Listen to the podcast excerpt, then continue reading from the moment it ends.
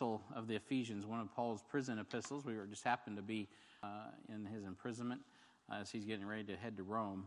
And so, somewhere between his time in Caesarea and Rome, he wrote this epistle to the Ephesians. So, tonight we're going to study that in the time we have remaining. Uh, but before we do that, I'd like to just go contact us. At, and um, if there's a, a, prayer request that you need, you can, you can obviously contact us at contact at hbfcast.org and share that with us. If uh, uh, you want to get in the chat box and share something, you can do that too. We'll be looking at those.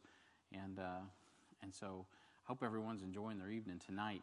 So, let's go ahead and I'm going to open up with a word of prayer, and then I, I want to read uh, our text in Ephesians and, and continue our study uh, as we look at the first couple chapters of that uh, book in the introductory uh, words of the Apostle Paul. So, let's pray. Heavenly Father, I thank you for this time just to meet with your people tonight.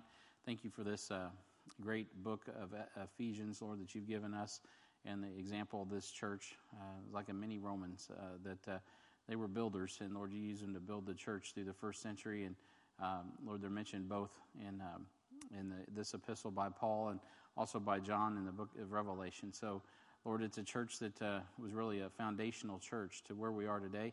Help us to learn as we go through this study. I pray a blessing on uh, and I praise you, Lord, for this uh, report of this young man who uh, seems to have a benign uh, situation in his uh, palate. Lord, we thank you for that. And, and uh, Lord, just pray that you heal that up.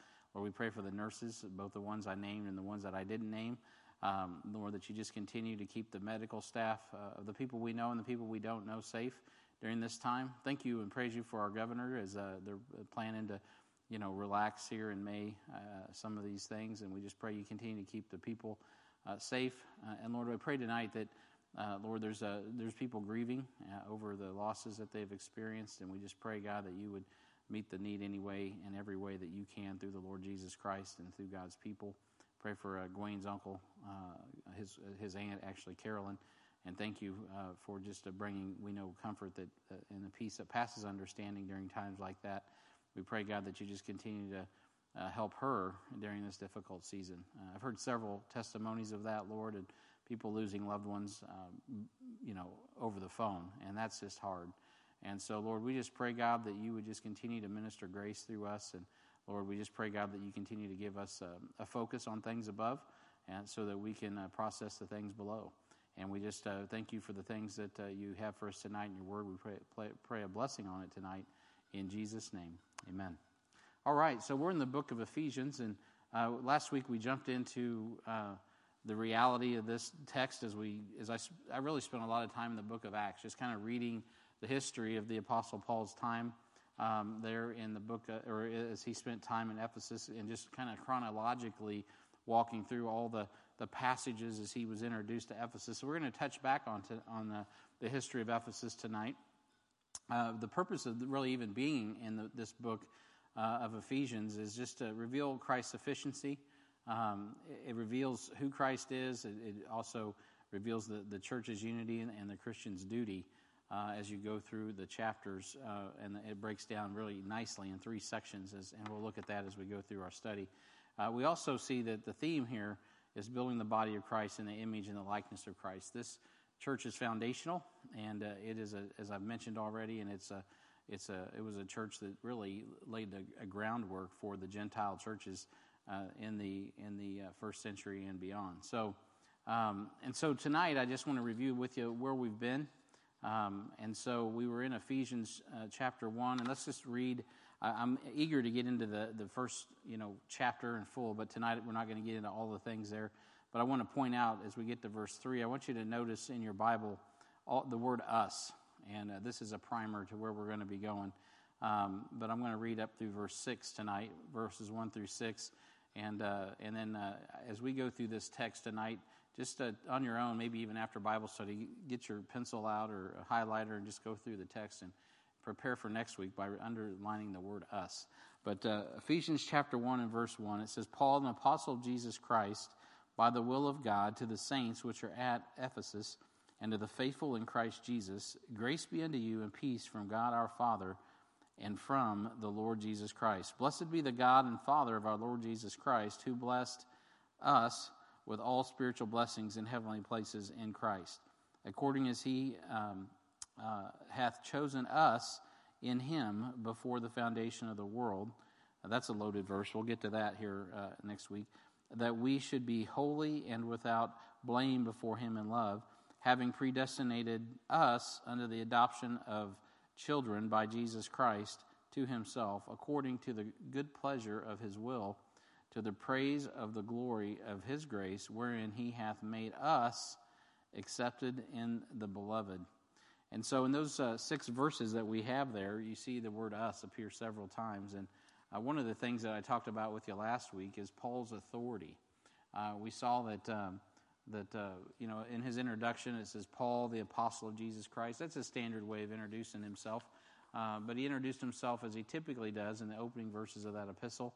And by the way, if you have, if you were looking for notes, um, there's notes online. You can just hit the link and, and should be able to take you to those.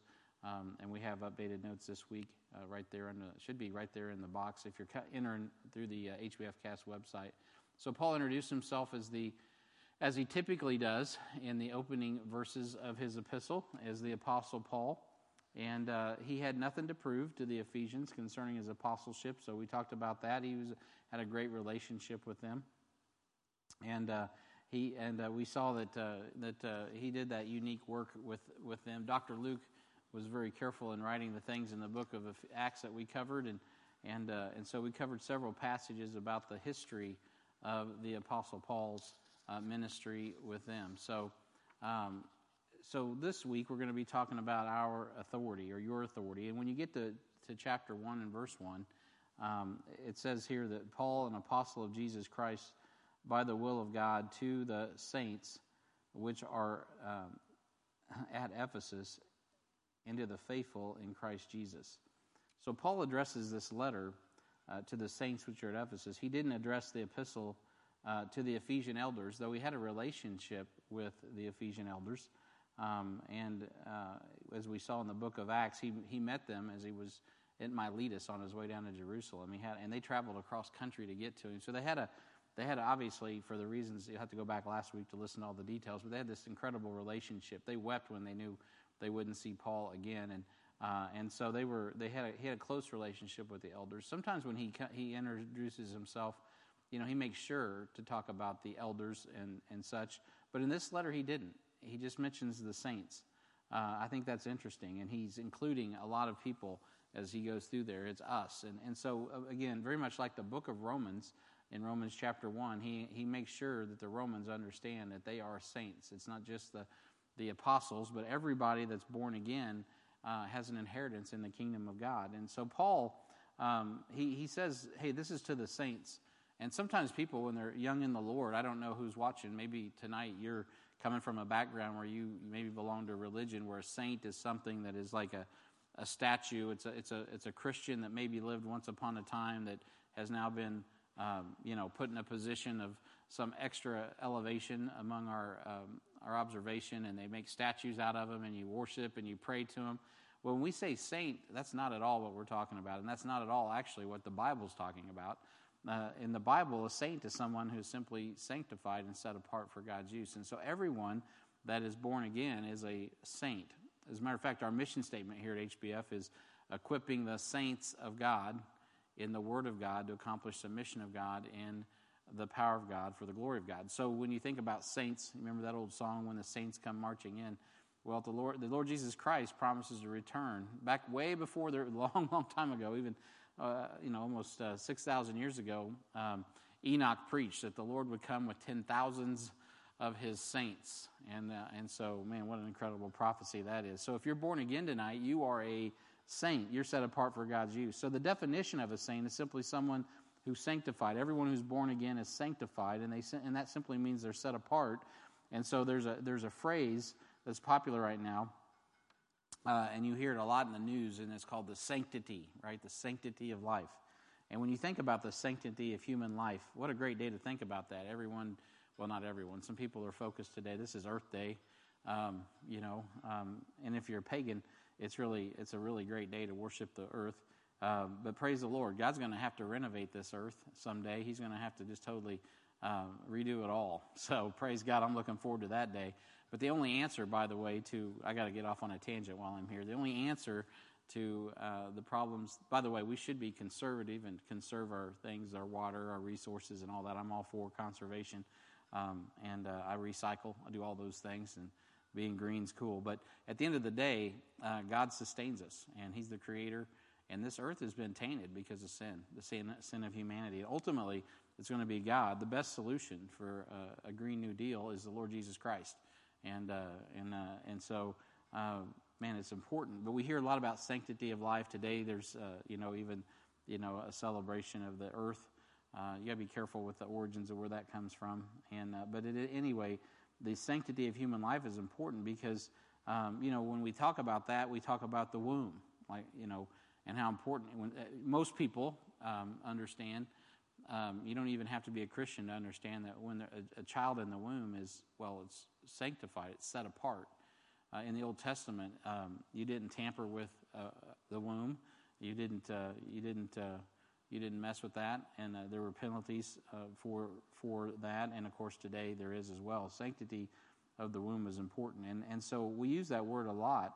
sanctity of human life, meaning that life is important. It's set apart. It's distinct um, from from uh, you know from other things uh, that are that are not sanctified and set apart. So and it's important to understand that God has set humans apart for all other, from all other species. So there's an elevated view of, of human life, right? A, a human is more valuable. This is going to mess some people up, but a human is more valuable than a dog. I love my little dogs, but at the end of the day, you give me my children or my dogs, I'm taking my children. Why? Because they're, they're special, they're sanctified, right? They're set apart. Uh, and so God has a plan for, for humanity. He has redeemed us through his shed blood, and he wants all men everywhere to be saved. He wants everyone to be a saint, uh, not by what we do, but, but who we trust because of what Jesus has already done on the, on the cross of Calvary. So uh, when you're saved, when you come to Christ, you are therefore sanctified. You're set apart for God's use, for God's glory. God has an inheritance for you. And so uh, when Paul says, hey, saints, he's talking to everyone who's been born again. He's talking to what we call the church because of all the not every saint, and that's even that's interesting discussion too. We could talk about uh, if we had a QA time here and uh, people in the building, I'd probably just open it up. But there's a you know not every saint is equal, right? Because we have different inheritances. Only the church is born again throughout all of the saints in history. Only the church, uh, when we come to Christ, are born again. So that's a that's a that's an incredible thing as well. Um, and so you're saved from death. Uh, that doesn't mean we're the only people that are saved and we're not the only people set apart, but we have a unique inheritance among those that are saved. Uh, and so you're now a saint if you're saved, and praise God for that. Paul's writing to the saints, and he's going to address the issues and the distinctions in chapters uh, 3 and 4 regarding the church and the understanding of how individually and corporately we work together in unity. So that's going to be an important part of this epistle. As a matter of fact, as we're just kind of in the introductory part of this epistle, I'll just mention this while I'm here that that's really how Ephesians is broken down. Chapter one, you really deal with Jesus Christ and how he, man, he has had a plan from the ages, you know, at the beginning, right? God was planning for uh, how he was going to roll out the dispensations. And so he uh, has prepared for us as the creator. But then he gets into chapter two and he deals with the individual quickening how is it that we get into these great promises, that those, those us words that we were just talking about? Well, it's through being born again. And so we'll talk about that when we get to chapter 2. And then as you get into chapters 3 and 4, Paul gets into the real practicalities of what God has in store for the church. Because we know, if you read it like Romans, you know God has a special plan for the nation of Israel. They have an inheritance. God is going to do some things with them, not in the too distant future. God has a redemptive plan. We've been watching since 1918 when the land was prepared for the Jews and the Jews weren't prepared for the land, and then 1948 when God used the world wars to prepare the Jews for the land and, and the world obviously as well, and so Israel became a nation. Not, the, not without consternation. They were born physically, but they haven't been quickened spiritually. But eventually, God will also fulfill his plan with the nation of Israel. So, um, God has a plan for them as well. But for us right now, God is working on building his church. And the Bible says the gates of hell will not prevail against it. So we see that the Lord Jesus Christ um, uh, was was setting aside uh, some things for this for the the church of Ephesians, and he was actually um, giving some instruction through Paul because the time in which we live, God is measuring or not measuring, but he well he is. We're, we're accountable for the things done in the body whether they be good or bad. And so when you see the church at Ephesus appear in, in, the book of Acts, you see the beginnings of a church. And obviously, the Apostle Paul invested a couple years there. It was a very important uh, church plant. And then from there, uh, at least seven churches were planted in Asia, and they're written of in the book of Revelation. And then so we get to see the measure. So that's interesting to know as well. The time that you spend here on earth is, is being measured. The reason that Paul found it important to write an epistle to the Ephesians is because, well, he's interested in how they're going to turn out. Just like if you have children, it's not enough just to have a child. You want to, you want to feed them, nurture them, grow them, and you really want them to fulfill their call. Uh, you want them to be everything God uh, saved them to be, or if they're born, of course, what God obviously we want our children to be saved so they can go to heaven. But beyond that, God saves people so that He can utilize them in the kingdom. So if you have your Bible, just keep your finger here in Ephesians. I want you to go back to the book of Ephesians, chapter uh, 2. Uh, and uh, I want you to see what God said to the Apostle John. Jesus Christ literally reporting back through the Apostle John on how they had done. Now, you got to fast forward the tape. Yeah, Ron?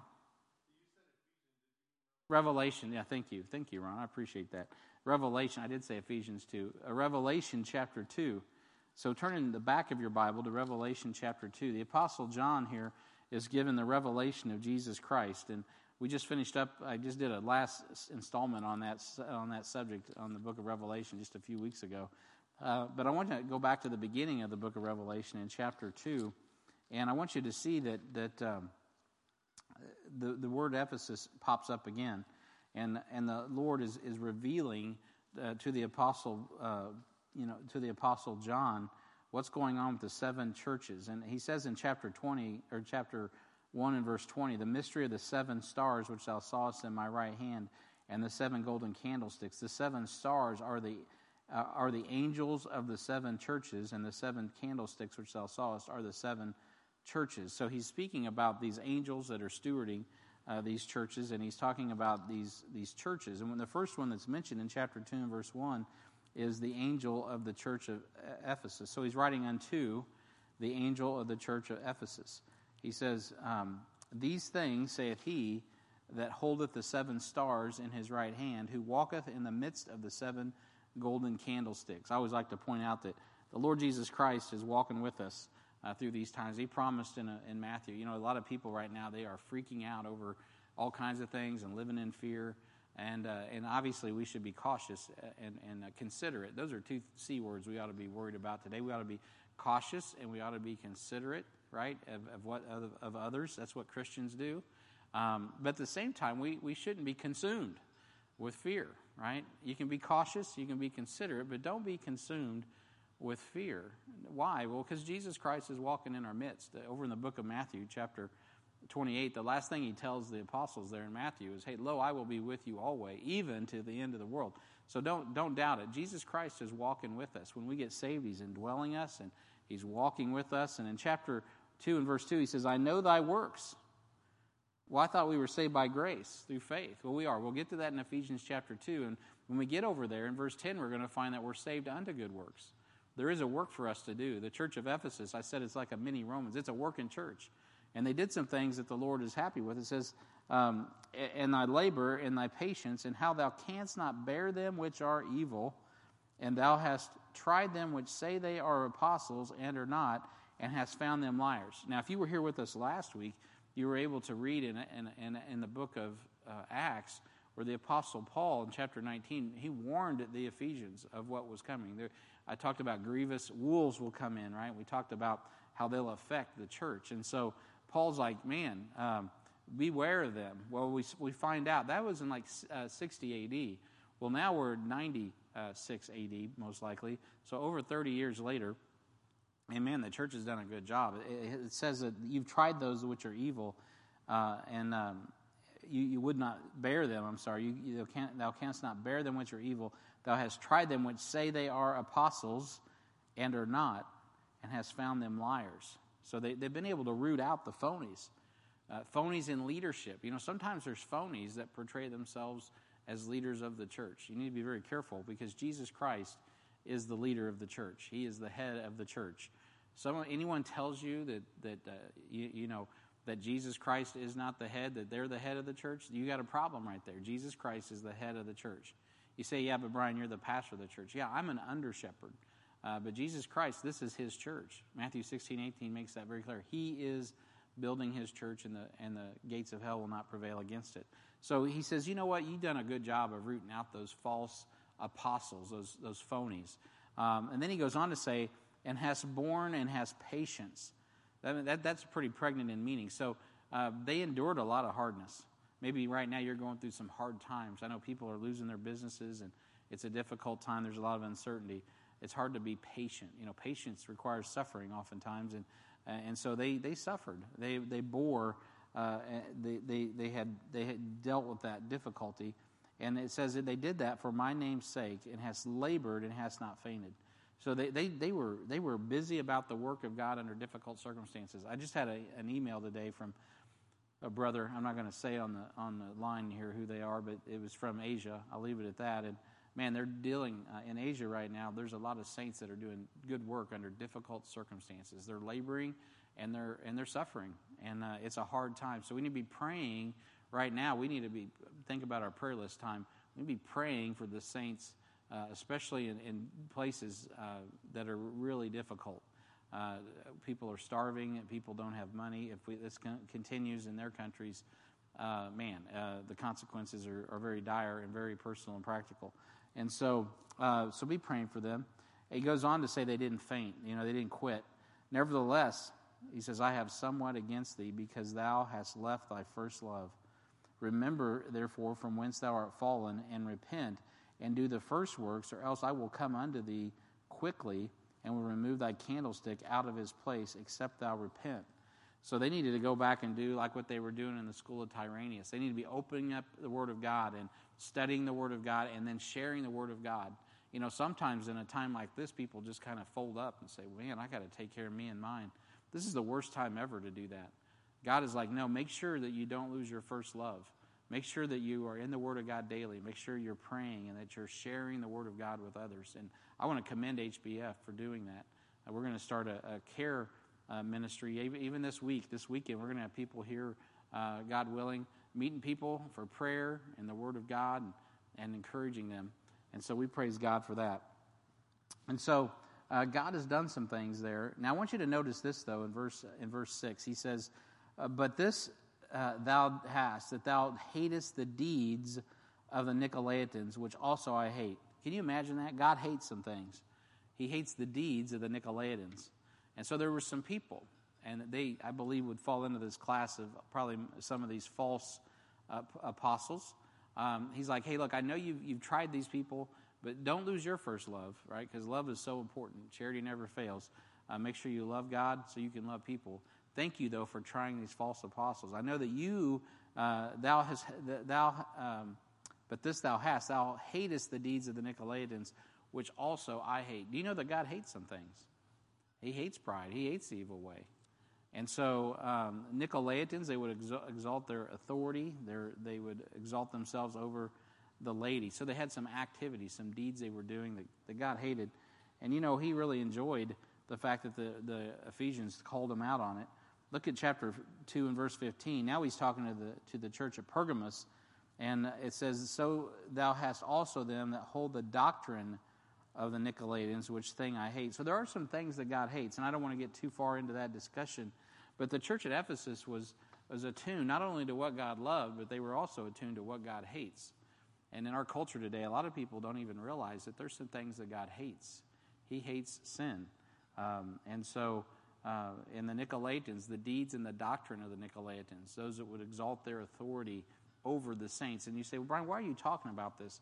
Because you know what? He was really transferring some authority to these Ephesians uh, in, in, the way that he was dealing with them. Paul's epistles were written for the benefit of the body of Christ.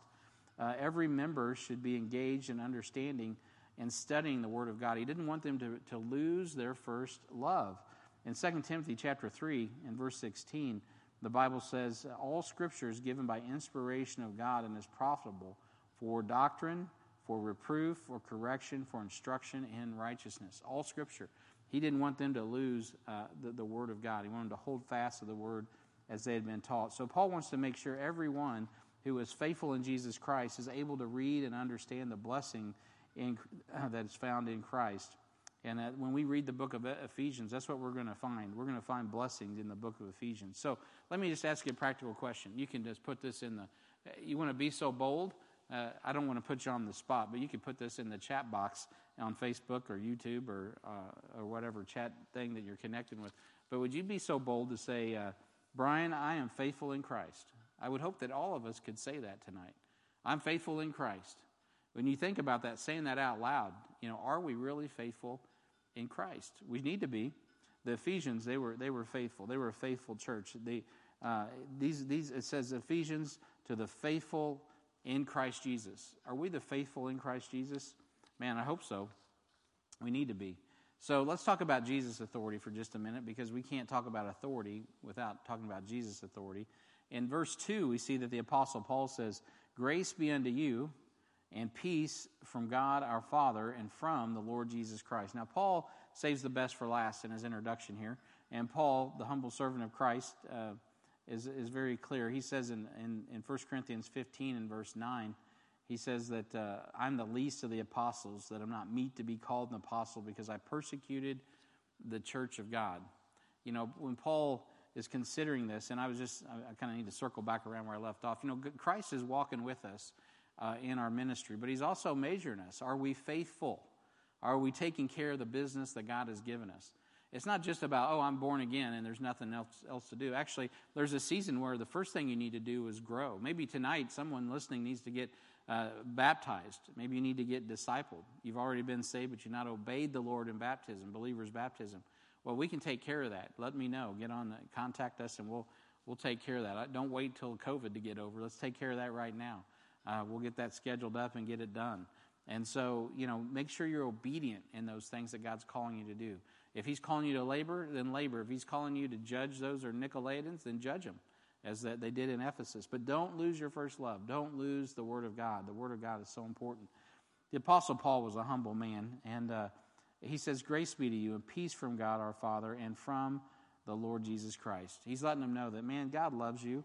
God's grace is upon you. I, he's the least of the apostles, is what he said uh, in 1 Corinthians 15 9. Uh, he's a humble man, and he's acting as Eleazar in the Old Testament is to facilitate getting the bride of Christ ready for the groom. Paul's not just focused on himself, he's focused on where, what the, where the church needs to be so they can be ready at the coming of the Lord. Now, think about this the Lord's coming soon. I don't care how you cut the, the, the pie. There's no doubt about it. The Lord is coming soon. Are we going to be ready? Then what's my job? My job is like to help be, help bring us to these realities of the Word of God that we are understanding what is yet before us. Because you know what? The road can be difficult. We could find more difficult days ahead. We don't know what tomorrow will bring, but what we do know will come is the Lord Jesus Christ to, to catch away His bride. And so we need to be ready. Our garments need to be pure. We need to be we need to be uh, purified, even we need to be holy, even as we are holy, right? We need to be pure because we are pure, right? And so we need to be ready at the coming of the Lord Jesus Christ. So Paul wanted to have the, the church ready. And in Second Corinthians, he wrote to the church there, and, and he told them, he, he likened himself to, to like Eleazar in the Old Testament that hooked up Isaac and Rebekah. Uh, in 2 Corinthians 11, he says, Would to God you would bear with me a little in my folly, and indeed bear with me. For I'm jealous over you with a godly jealousy, for I have espoused you to one husband, that I may present you as a chaste virgin to Christ.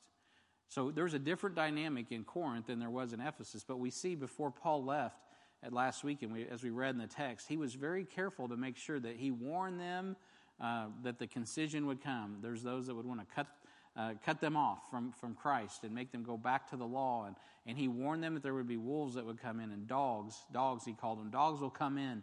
And, uh, and so he was warning them about those false leaders, those false apostles, those, those people who say they are apostles and are not. And so uh, why did he do that? Because he wanted to present the church pure, just like he did the church at Corinth. So Paul was a, he had a message for the church, and it's full of grace and peace. And man, that's the message I want to bring you tonight. Notice the word um, that I just said grace and peace, right? And so, uh, grace to you and peace from God our Father and from the Lord Jesus Christ. When you're laboring for Christ, when you're in the thick of things, when you're dealing with difficult situations, when things are not easy, man, you just need to know that you got God's grace and you got God's peace.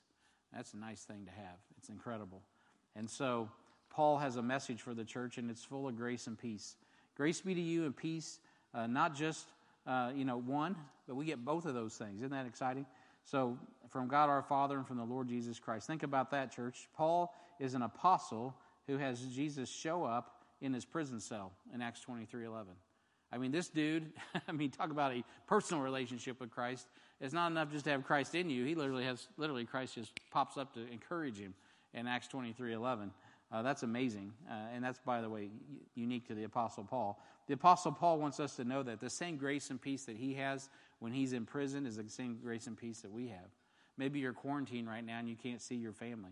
Uh, I just read a, or just saw an article or a, a, uh, news report yesterday. There's a lady from Kansas City. She's stuck in Georgia, on by her own her own uh, free will. We also have a missionary right now in in a place that I'm not going to disclose, but that they're, they're not able to just get on an airplane and come home. Sometimes you're, you're, you're not able to be where you want to be or be in a situation that you want to be in, but you can, you can rest assured knowing that God brings you grace and peace. And that should, that should be something we have in every situation.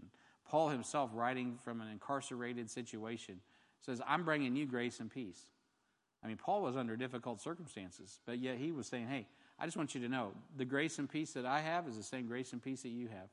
Uh, we all have the same uh, Lord and Savior. So if you don't feel special, um, you know, before tonight, you should feel, feel, feel special because God has a word for you, and uh, it's grace and peace. God has grace and peace for you tonight. In the midst of a world of uncertainty and fear, we can say, Hallelujah, we have grace and peace. So, can you say you got grace and peace tonight? I mean, can you say that? Are, are, we faithful? Are we the faithful in Christ Jesus? Yes, we are. If you trusted Christ as your Lord and Savior, but are we living like it? So hopefully we are. Hopefully we're faithful. Like that, He's walking with us. Are we taking care of the things that God's given us uh, to be and do? So if we are, man, praise God. The, the author of life has written you into His story. So it's an amazing thing that we see in the remainder of Ephesians 1 in the weeks to come. Because He had a lot of blessings. Chapter 1 is loaded with blessings. You're going to enjoy what God has for us. So uh, we've seen the authority of Paul, we've seen the authority of the saints and the Father and the Son. Now, let's, I want to just take a few minutes and wrap this up. I want to just share with you the history a little bit more. We've already touched on a lot of this, so I'm not going to take a lot of time. But th- this is the prison epistle. And so, um, so we know that Paul's coming in. He's the apostle of Jesus Christ. He's including the saints into this and, and, and blessings of, of grace and peace, and he's letting them know uh, that. But it's coming to him. It's coming to them from, well, Paul, who's a prisoner at this time. And so he set a, a quartet of men, uh, or he sent, I should say, a quartet of men to the churches during this time uh, to deliver the four epistles written during the time of incarceration. Uh, he sent, and I think this is on your notes there, he sent Epaphroditus, uh, and Epaphroditus was from Philippi, and he had the epistle to the Philippians. So he would send, he would, he would write an epistle and he would give it to a faithful man and send it. Uh, then there was Tychicus uh, from Ephesus. he had the epistle to Ephesus. So God dispatches him through the hand of the Apostle Paul to get that epistle, which we're now reading tonight to Ephesus. There was Epaphras uh, uh, that uh, we, went, we see in Colossae. Uh, he had the epistle to the Colossians. And Onesimus, remember the slave, uh, was born again while he was in bonds in Rome. And uh, he was able to write and send an epistle of Philemon, to, the epistle to Philemon from in the hands of Onesimus, which in itself is an incredible redemptive message and story in itself. And so uh, the history, that's the, the prison epistles. The, the, the history of Ephesus, uh, we've already covered much of that. It was founded by Paul during the second missionary trip. After spending 18 months in Corinth, we talked about that last week, and Aquila and Priscilla joined him. We talked about that in that pioneering work uh, there in Ephesus. They, they, uh, uh, the, Paul promised to return after a short time in Acts 18, 19 through 20. Aquila and Priscilla stayed there and won, the, uh, won Apollos to Christ, and uh, that was very important. There seemed to be a nucleus of uh, disciples of the Apostle John in that area. Later on, we see the Apostle Paul lead several of them to Christ. Um, and, so, uh, and so Paul returned on his third journey and stayed there two years. We see that in Acts chapter 19, 8 through 10, and Acts chapter 20, verses 31. And then we saw three major things that occurred during Paul's stay. There are three things that really, and this is something you might want to, to get down. Three major things that occurred is, uh, is that uh, uh, first, the disciples of John the Baptist realized Jesus was their Messiah. We saw that last week in, in Acts chapter 19, verses 1 and 2. Uh, and then the, there was the divination of Sceva's sons in Acts chapter 19, 13 through 20. We saw that really the power and authority that the Apostle Paul, um, well, of the Word of God, really, we'll just say that, the Word of God, as uh, you could not, again, we talk about false, false apostles and people who say they're apostles and are not. There's, a, there's an illustration there in Acts 19 that was going on. There was a spiritual war going on in the church of Ephesus. And then the third thing is the defense of Diana, the goddess of Ephesus, by the local tradesmen. So there was this incredible affinity for paganism. Um, not much different than today. There are, there are false teachers today. There are people who are, are you know, very uh, defensive of paganism, or maybe today we could put humanism in there, uh, humanistic philosophies today. There are people that are as dogmatic or more dogmatic over their humanistic philosophies or their pagan view of creation than of the Lord Jesus Christ himself. So, um, and, and, the Creator. So they, they choose creation over the Creator. And uh, that's always a bad thing. So we see those three things were really major things that were occurring during Paul's stay there. And they're indicative of what we see by the time we get to Revelation. And we see that they handled those uh, fairly well, other than uh, they, were, they lost their first love, which is not a good thing. So Paul wrote uh, 1st and 2nd Corinthians while in Ephesus. And so uh, in 1 Corinthians 16, 8, and 9, uh, he mentions that. That's how we know that. We just finished that up uh, this week on Sunday night. So uh, that chapter of chapter 16. And Paul later lays over in Miletus, and uh, we saw that where the Ephesian elders came to him, and he had a great relationship with the, with the Ephesian elders. So um, the Apostle John engaged them, as we saw, in, uh, and by 90 AD, they had tried those that were apostles. And so, like the local churches today, they need to, they need to be. Um, uh, we need to be faithful about making disciples. Something happened between the time they were in the school of Tyrannus and hooking men up and going out and planting churches in the end of the first century. And so I pray that would not happen to your church and it wouldn't happen to our church. You know, it's difficult to give birth to a new church at times. Um, but you know what? It's important that we continue uh, to send out faithful men that we can and you can't send out faithful men and you can't plant new churches and you can't go forward with the gospel if you're not training men if you're not making disciples and it starts uh, just like in a home, it starts with a baby, making sure they got the basics of God's Word, and you have to continue to build. Here at HBF, we have a, a process for making disciples, starting in D1. I'm excited this week. I'm, people are still doing discipleship. We're still engaging people in the Word of God and making disciples. That cannot stop no matter what the circumstances. That has to go on under difficult circumstances because we don't want to lose our first love. And you can't make disciples if you're not imparting the Word of God to people. And if you're not in the Word of God yourself, you're not going to have anything to give to someone else. And so, really, Christian life is about one beggar giving another beggar bread, man. And it really is that simple. But the cool thing is when you see Ephesians, you see the glory and the incredible promises that God has for us and how He has thought about us since the beginning of the world. He's, he, it's incredible. If we don't come away loving God after the book of Ephesians, we're all messed up. But uh, He reveals the mystery of the bride of Christ in chapter 5. I mean, there's a reason for that. Uh, it's different than, than espousing to a chaste virgin in, in, in Corinth. Now he's going to reveal the mystery of the bride of Christ. And it starts really in those us words that we just looked at in their introduction. So uh, I've had you turn to Revelation already, and, and you saw what the angels said to them that, that they could not uh, stand those, right? They couldn't bear them which were evil. And he, they tried those which say they are apostles and or not. And they ended up being a faithful church, but they had some things that they they had to that they kind of let loose of. So tonight, what are the things in our life? You know, during this COVID time, maybe there's some things that that have uh, have kind of loosened up in your walk with the Lord. I want to encourage you to make sure that, that tonight what we've learned is the Lord is with us, right? It's not like He's just some dis- distant place. If you're born again, of course, He's in you, and He's also interested in what's going on in your life. We have a snapshot in our Bible of the church in its birth, its church in its formation, and its function with the elders, and then we have, at the end of the first century, uh, we have God's view of how that church is done. How will we be? How, how are things going to shake out when the Lord catches us away or we die of, of something? We get, might get hit by a bolt of lightning, who knows? But whenever you die or you get raptured up, are you going to be ready, right? Are you going to have done what it is that God saved you to? Have you been who God saved you to be, right? You know inside that you are to be like Christ. Are you engaging in the local church in a way where you can have people nurture you and encourage you? And then are you doing the work that you're supposed to be doing? Right now, we got a busy crew working in the AV booth. God has them at work. That's important business because we're trying to get the Word of God out, right? And so doing whatever it is, it could be mowing the lawn, as I always say, or it could be watching kids, holding the baby in the nursery, you know, doing the work of ministry, of course, taking care of our families. But don't get drunk on yourself, right? Also look on the needs of others. That's what the church, that's what the gospel is all about. So let me close with this because I, have talked about the authority, I've talked about the history, and we've done a good job of getting in the history last week. But lastly, let me just just kind of talk about this epistle as a whole, as it's a beautiful epistle. And as we go through the book of Ephesians, we're going to see uh, the sufficiency of the Lord Jesus Christ in the first uh, two chapters. As I've mentioned, He is the creator of all things. And we're going to see that, how He's been thinking about the dispensation of the fullness of times for us. He's, gonna, he's got it all set up. And in all of that, when we get to chapter 2, he's going to talk about not only is God our creator, right? Not only is Jesus Christ the creator of the universe, uh, but he's also the one who quickens us and brings us to life and quickens us and gives us an eternal inheritance, which he speaks of in the first chapter as well. So he connects the dots. Christ is our sufficiency. He's sufficient to create the earth.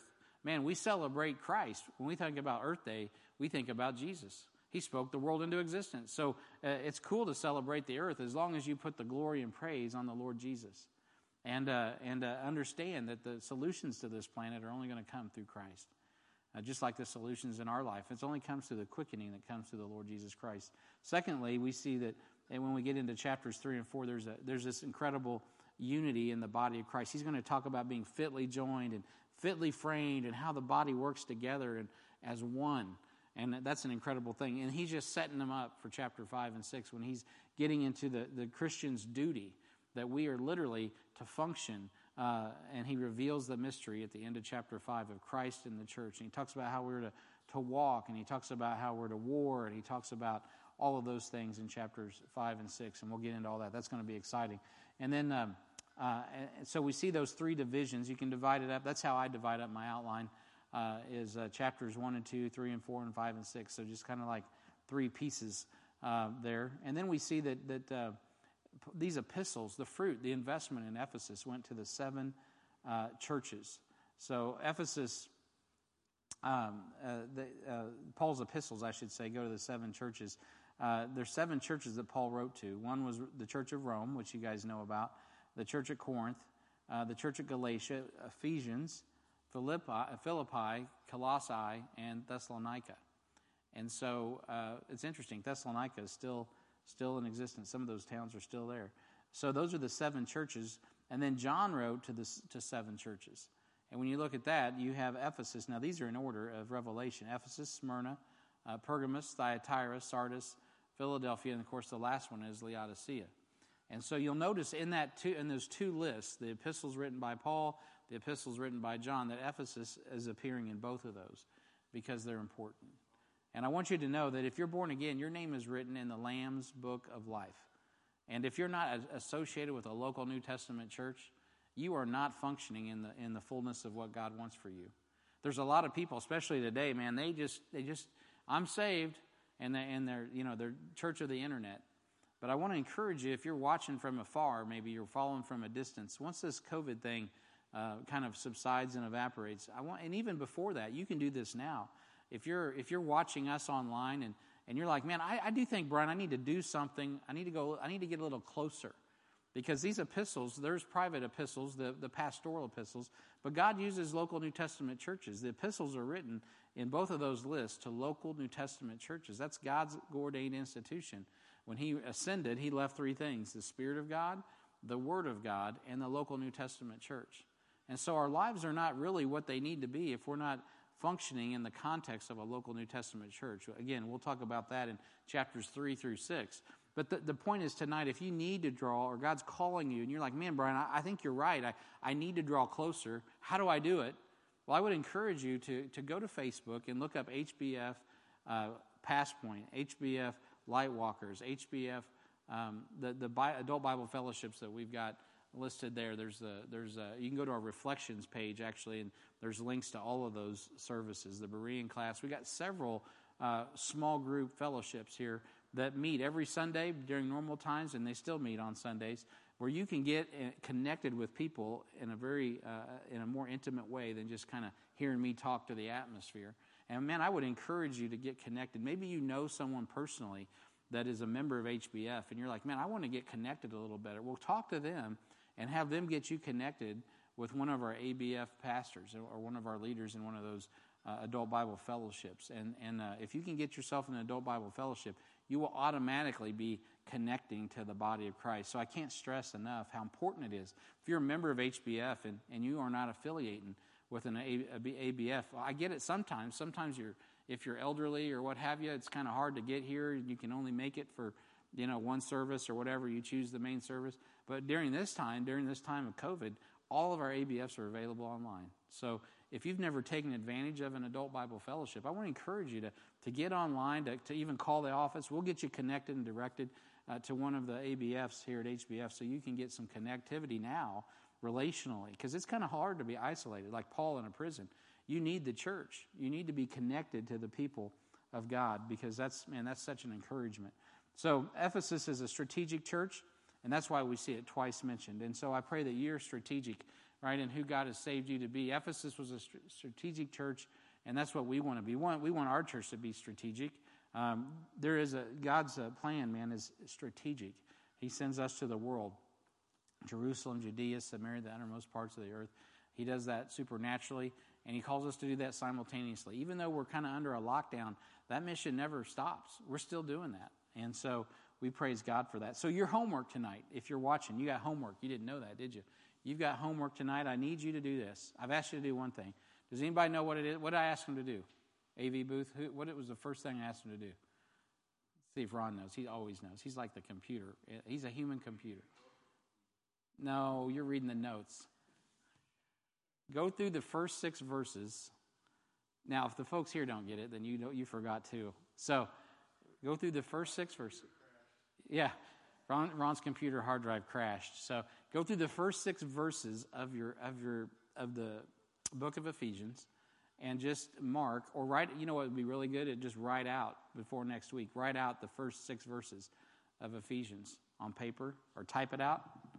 And then notice or highlight or bold or mark in your bible every time you see the word us. Uh, and that would be a good thing to do. And then the second thing i'd like you to do is just read read the book of ephesians uh, if you're not in a, if you, I mean, if you, even if you have a, a book uh, that you're in studying right now in your daily time, you can read the book of Ephesians, I mean, quickly. Or listen to it in your car, or listen to the whole book of Ephesians. And uh, we'll get into next week more of what's going on as we look at Christ's blessings in chapters uh, 1, verses 1 through 6. So that's all I got for you tonight. I just want to make a few announcements. And uh, first, I want to thank the members of HBF. Thank you for praying. Thank you for, uh, you know, giving as well. You've been faithful in your giving and that's so important. I know we need to be praying for those that that have uh, uh, you know jobs that are being affected by COVID and what have you, and uh, and so it's a difficult season for many. So continue to pray for one another. Again, uh, uh, if you know somebody who needs some prayer, some encouragement, we're going to establish a comfort ministry, Lord willing, this Saturday and uh, and or Sunday, and I'll get the information out. We're gonna we're gonna have a time. I'm gonna I don't have it right now available, but Lord willing, if it's not this weekend, it'll be next. We're going to have folks available uh, during the weekends at least, maybe even also in a weeknight to just uh, meet you if you want to drive by. Everything will be, uh, you know, uh, physically safe and socially safe and all of that. Uh, but we're going to have a time of prayer. We'll have some resources if someone needs something or, uh, you know, maybe they're struggling with addiction. This is a tough time. I just heard, I think it was this week, a, a crazy drug addict or something went in down in Belton and just shot some guy dead uh, for no reason other than he was high on life, and uh, and so and he was high on drugs, of course, and so um, that's a really tragic situation. People have a lot of time on their hands right now, uh, getting into some things they ought not, and so uh, we need to really be on our A game and uh, make sure we're ministering Christ to people in need because Jesus is the only solution uh, to some of those types of problems. The only solution for man is the Lord Jesus Christ. Thank you for joining us tonight. I hope you've enjoyed it. We'll be back next week in the book of Ephesians as we talk about Christ's blessings. Is there anybody commenting any anything we need to know from the uh, from the comment line? Oh well, thank you. I'm encouraged. Bobby and, Julie, Julie Foster. Okay, Bobby Blaine and Julie Foster, you guys get a brownie. If I had a brownie, I would give you a brownie. So praise the Lord. well, thank you guys for uh, commenting on the chat line, and uh, and so remember those questions I asked today. All of us, you know, are we faithful with, with uh, in G, in Christ Jesus? Are we faithful in Christ Jesus? Because Jesus is walking with us, and He's measuring. I was just looking at a just anecdotally. I was just looking at where Randy and I were. I just on my Facebook feed popped up last uh, yesterday. Uh, just this time last year, we were in Zambia, Africa. You know, man, that was an incredible trip. You know, and I, am so thankful that I got to get that in in my lifetime. Uh, you know, and, and, so shout out to Zambia, Africa, if you're watching. Uh, Douglas and the gang over there, man, we love you guys. And uh, think about Brian. Be praying for Brian uh, Calloway. And, you know, again, they've been ministering so faithfully in Africa as well. And, and so God has a heart for Africa, still has a great heart for Africa, and there's a lot going on in Africa. So, uh, and so, you know, are we faithful? And it was so cool to see all the fruit. And I was just remembering um, last year's trip to Africa for a resurrection conference and getting there, and, and, Randy is like greeted like a rock star at the airport. And then, then everywhere we go, man, all these pastors, we're not just talking about the saints, of course, are coming out, but the pastors just loved on Randy. It was outstanding. They literally were singing and, and, and dancing because Randy showed up. It was such a cool thing for me to be a part of and see that. And, um, and so, uh, what a cool thing. It just reminds me, uh, Randy hadn't been there, I think it was like 12 years since he had been there. That's what it's going to be like when we get to heaven, man. Sometimes, sometimes I opened up the Facebook and I, and I realized this, is a, this just happened this morning. And I, and I realized that, you know what, one of my good friends from the ministry who I've lost touch with, touch with over the years has gone home to be at the Lord. I missed the funeral, I missed the whole thing. And I'm like, oh man, I was kind of bummed. But then I thought, you know what? I'm going to see him again. And it's going to be like when Randy and I showed up in Zambia and they're all dancing and excited to see Randy. It's going to be awesome. So I'm looking forward to when we can all get back together. But in the meantime, let's do life good. Let's, do, let's be faithful so that when we come back together, we can report on, man, you know what? This is what God did during COVID. This is what we were doing for Christ during COVID. This is what, I mean, we got testimonies of people getting saved. We got testimonies of people witnessing. We got testimonies of, of, of uh, people getting married. I mean, God is still moving in people's lives, and we just need to continue to be faithful and just continue to have that, that presence of God's peace and His grace, grace and peace, as Paul brought it to the Ephesians. May we have that tonight as we dismiss. So I pray that you guys are encouraged in the Lord, and I pray that uh, you continue to run your race and you're faithful. Thank you for all the love that you're sharing on the comment line, and. Uh, we need, we need to, we need to, I do need to reward those that get the answers. So, Julie and, and Bobby, you have inspired me. Maybe I'm going to have some sort of uh, reward so I can keep people connected next time. And, uh, and I appreciate you guys paying such close attention. That's almost scary. So, uh, God bless you guys. Uh, I'm going to go offline. Let's have a word of prayer and we'll be dismissed. Are there any prayer, any prayer requests that anybody's throwing up that we need to address? One, um, mm-hmm. Okay. Is that it?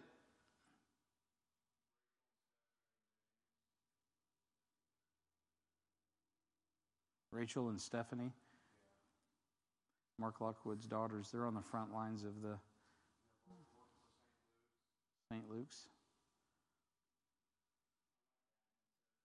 Yes, sir. Yeah, Stacy Vallejo. she's in the testing department for COVID, so she's. Uh, and Ray, I'm not. I'm repeating so that, that people online can hear me. So Stacy Vallejo's testing for COVID every day, uh, so she definitely needs our protection and prayers. Can I say the other aspect of what's going on with, with that, Ray? No? Can I? Okay. So she's she's also uh, with child, so that's an important aspect of that as well. We want to keep her healthy. So, anyway, so no? Okay. I don't know. Anyway. Awesome. Well, hey, we're glad that.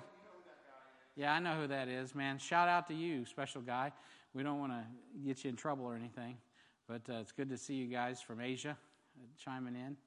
And uh, as we conclude, just remember uh, remember to uh, be in prayer uh, for those that are um, in this field right now. There's a lot of pastors and a lot of missionaries serving abroad, and and not everywhere is the USA. So the, the shutting things down are a lot harder uh, in other countries than it is here. So a lot of folks are. I was just sharing today in the office. A lot of folks are day to day outside the USA. So um, when you don't have things open, uh, it's hard to get rice. It's hard to get food, and uh, things get dicey in a hurry. So be praying for the saints in those situations, and also the gospel to go forth. So. Thanks for joining us. I'm going to go ahead and we'll conclude with a word of prayer over these. And uh, Heavenly Father, we want to just thank you for.